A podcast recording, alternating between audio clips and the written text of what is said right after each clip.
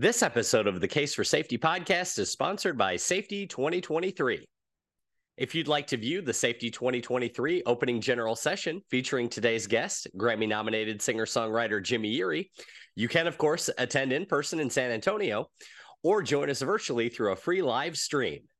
You can find links to register for the in person event and the free live stream in the episode description.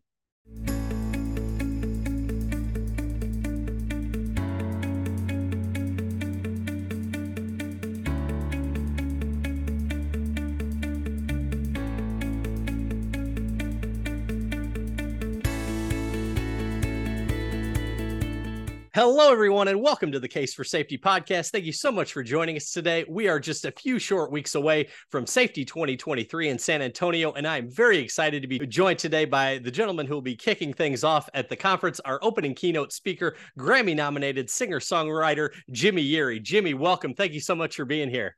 Well, thank you, Scott. Thank you for having me. I'm I'm excited for San Antonio. Excited to uh, meet everybody. Always excited to uh, to meet new people and and build new relationships, which uh, is part of what I'll be talking about. Absolutely, yeah, and we'll uh, we'll be getting into that real quick. Uh, excited, uh, excited for San Antonio as well. So I, I touched on a little bit there, but I thought we could start off by kind of telling listeners a little bit more about yourself, how you got into songwriting, how you got into the music business, all that good stuff. Wow, yeah, that's a great question. Um, I could tell uh, about a hundred different stories, but I, as a kid, I was just obsessed with. You know, uh, long story short, I went over, uh, I went to a yard sale at my papa's. He overpriced everything. Nobody bought anything from him, but I had made some money pulling some weeds for a neighbor lady because uh, that's all she saw me pulling weeds because that's what dad made us do all the time for some reason. And so I went over and I took this two dollars and bought a tape that was probably worth about fifty cents. Spent my money, couldn't wait to spend it. Got this tape, brought it home, and put it in. Had no idea the tape I'd bought. I just knew I'd bought something, and that was amazing. I put it in and played it. And it was Billy Joel. Amazing. Uh, I, I thought all music was that spectacular. Turns out it's not. But those songs, I just listened as an eight-year-old kid, and I absolutely. That's the moment that I thought, well, this is this is what I want to do. I want to I want to be able to write songs like this and and and begged my dad for a guitar and he got me a guitar and and then I was off to the races. And uh, it was, I mean, I was writing songs and creating music as just as a young kid, uh, sort sort of obsessed with it. I, am not even sure I fully understand it. And gets given the opportunity to work with a, a lot of great musicians, and uh, you know, really t- tell the tell those stories uh, in in all the years since. Yeah, yeah, it's been incredible. You know, I moved to Nashville in oh gosh, '94. That's hard to believe been here that that long, but yeah, and just over the years, especially in the last ten years, I've been able to form these relationships with with so many of the artists that people have heard, uh, the Tim McGraws, the Kenny Chesneys, uh, the Rascal Flatts, the George Straits of the world, and and form actual uh, relationships with these people by by by telling my story perfect segue into into my next question. Uh, I mean, just as a songwriter, you are a, storyteller, and I know storytelling, you know, is such a powerful tool. How have you found that you've been able to use storytelling throughout your career to, as you noted, you know, build those relationships with people? Yeah. You, you know, we each have a story. I have my story, and it's unlike, it's like a fingerprint. I mean, there's nobody on the planet that has my story. And when I really accept that and realize that and, and embrace that. And uh, i can i can then find out that it's it's really powerful. You know here's a principle that's unwavering. If i tell you my story you see your story. I do it over and over again in songs. So i from the i drive your trucks to the everything's going to be all right. To the i'm telling my story but I'm uh, and and I'm putting my memories and my life into it. Like I could tell you, I love my dad. I miss my dad. He's been dead for 30 years. I can tell you, I miss my dad, or I miss the man that taught me how to fish. Well, that's my story. You hear one, you feel the other. You and I have different stories, Scott, but I don't know the situation with your dad. He could have you could have loved him, could not like him anymore. You could have had a tumultuous relationship. He could have not could have not been around. I don't know, but it doesn't matter. If I tell you my story, you'll see yours because emotionally we've experienced the same emotions. You and I are exactly the same. And and knowing that that if I can just tell my story, it connects us and makes me more human to you. That's a powerful thing when it comes to building relationships. Absolutely. I'm curious, you know, in your your songwriting process and you know working with the different artists, is that, you know, how how you've gone about it, you know, kind of each of you sharing your stories with each other, coming up with an idea of what story you want to you want to tell through your songs? Yeah, to a great extent, all of the process is is stories. You can't create something out of nothing with somebody you don't know and that you don't trust because it's a vulnerable thing to do to create a song, to try to feel something so other people can feel it. So, sharing stories, all great songwriters understand when you get into a room and maybe you don't know each other at all. Maybe you don't know each other that well. Maybe you know each other, but fostering that relationship is essential to keep creativity flowing. Then you're what we do on a regular basis, we show up, and the first thing we'll do is we'll start talking about our life. I'll tell them about all the crazy stuff in my life. Uh, if I'm if I had a spat with my wife over something silly, I'll probably talk about it. If you know if, I stepped on a 2 a.m. Lego because my kids don't know how to pick their toys, I'm probably going to talk about that.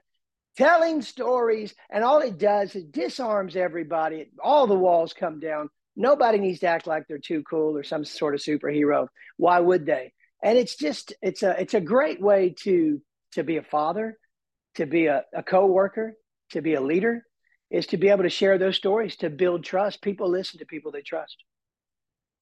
I love uh, what you said there about you know we all have different stories, but we always have you know th- those there's those common threads that that we all experience. As you found, you know whether it's you know through your songwriting or just in in life that, that those are those things that help make those connections and really build those relationships because you know when it comes down to it we all do have so much in common and the experiences that we have absolutely yeah i mean uh, no doubt, Scott, you've been in love. You've got your heart broke. You've been disappointed. You've been angry. You've been less than happy. You felt anxious around other people for whatever reason. You felt less than. You felt all these things that we never talk about, which is really a detriment to our ability to connect with people. It's actually valuable to be broken.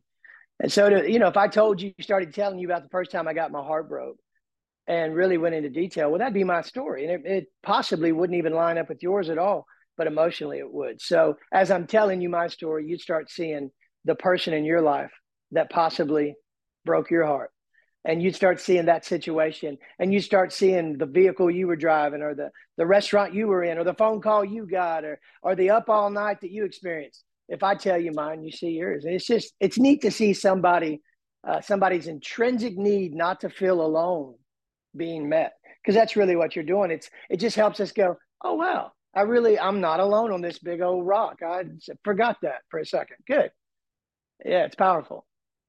As I'm noted, you're going to be the opening keynote speaker at our conference. When you look at, you know, connecting with an audience in in that way, you know, you could be speaking to a lot of different groups with different backgrounds. Are there, you know, certain techniques you found to to be effective in, you know, maybe it's it's one thing to to connect with an audience through a song but when you're you're you know speaking to a large group of people is it is it you know do you find that a, a, similar experience or you know how do you how do you you know make sure you're, you communicating effectively with with those kind of groups? Well my I, I have spent nearly 30 years in this town. I've had record deals. I was on atlantic for a while. I was on rca i was on dreamworks. Never had a single that that that that that made it to uh, full fruition as far as being successful in a number one song as an artist. But i still to perform and sing. You know, I sing when I pitch a song to Tim McGraw, I'm singing it. And he lo- he likes my songs. He likes my voice. He hears himself sing when he hears my voice. So that's an advantage for me. Point being, I love to sing. I and I love putting emotion into singing. And and I've you know thousands and thousands and thousands of performances, seeing people's connection when it's uh, authentic and vulnerable and and as opposed to maybe i'm distracted and it's not quite as vulnerable and authentic speaking's no different. You know i just you can't fake authenticity. So i say what i believe I'm, that i'm passionate about. It's the only reason that i go and do these keynotes. I'm really passionate about helping people uh, understand the power of their story, their life, their experiences, their tragedies, their triumphs. And so, so it's really not that different. It just doesn't have a melody, and I don't have to change chords on a guitar. But, but I do, I do, I do actually integrate some songs into the keynote. Um, so yeah, so it's a balance of that. But yeah.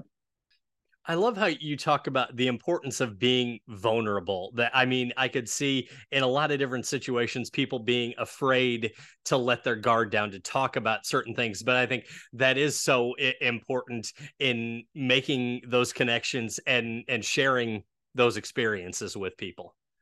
Yes, absolutely. You know, when you're vulnerable, it's because you're in your uncomfortable zone. It's because you're unfamiliar with the surroundings that's why people stay in their comfortable zones and their and their safe safe little places. But you're actually more valuable outside of your comfort zone because what happens with that is you're automatically um, you are forced to utilize to be vulnerable. But when you're vulnerable, you actually become the most uh, um, valuable because people follow authenticity and they follow people that they relate to. And people are across the board very vulnerable, whether they show it or not. And if you're always going around trying to act like a superhero, well, a lot of people can't relate to that.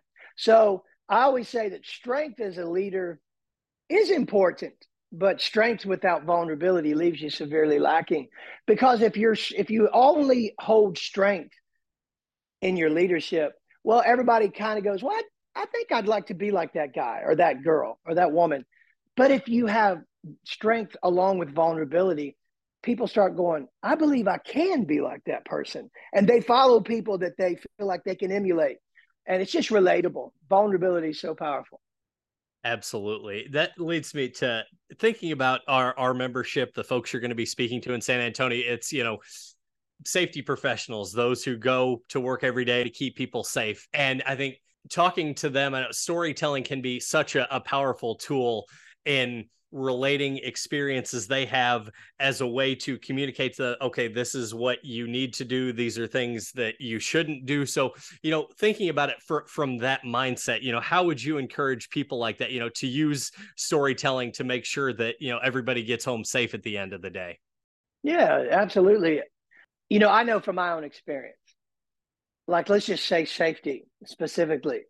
I remember as a kid my dad teaching me how to use a chainsaw I said kid, I was about 14 years old. So I was old enough to to manage a chainsaw. Well, I mean, we were cutting uh, uh, wood for the winter because uh, we had a fireplace growing up, and and so I I always I you know I, I had this air of like, Dad, I've got this. I understand this, Dad. Okay, I know. Be safe. I'll cut my leg off. Okay.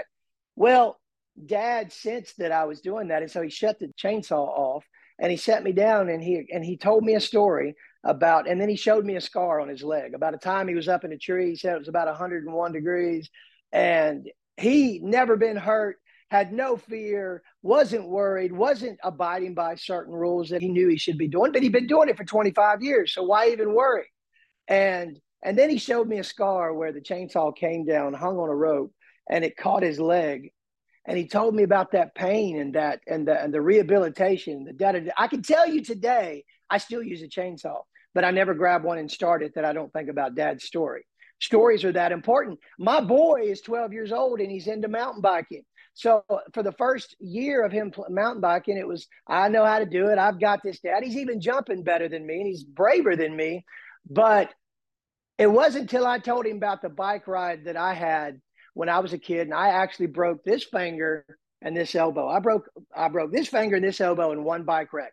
And I explained to him how that happened and and having that story in his head, he still to this day, before he goes for a big jump, I said, "Be careful," and he'll say, "Dad, I know, I know, I, I, I, I can't forget your story. I'm afraid I'm to break both my arms."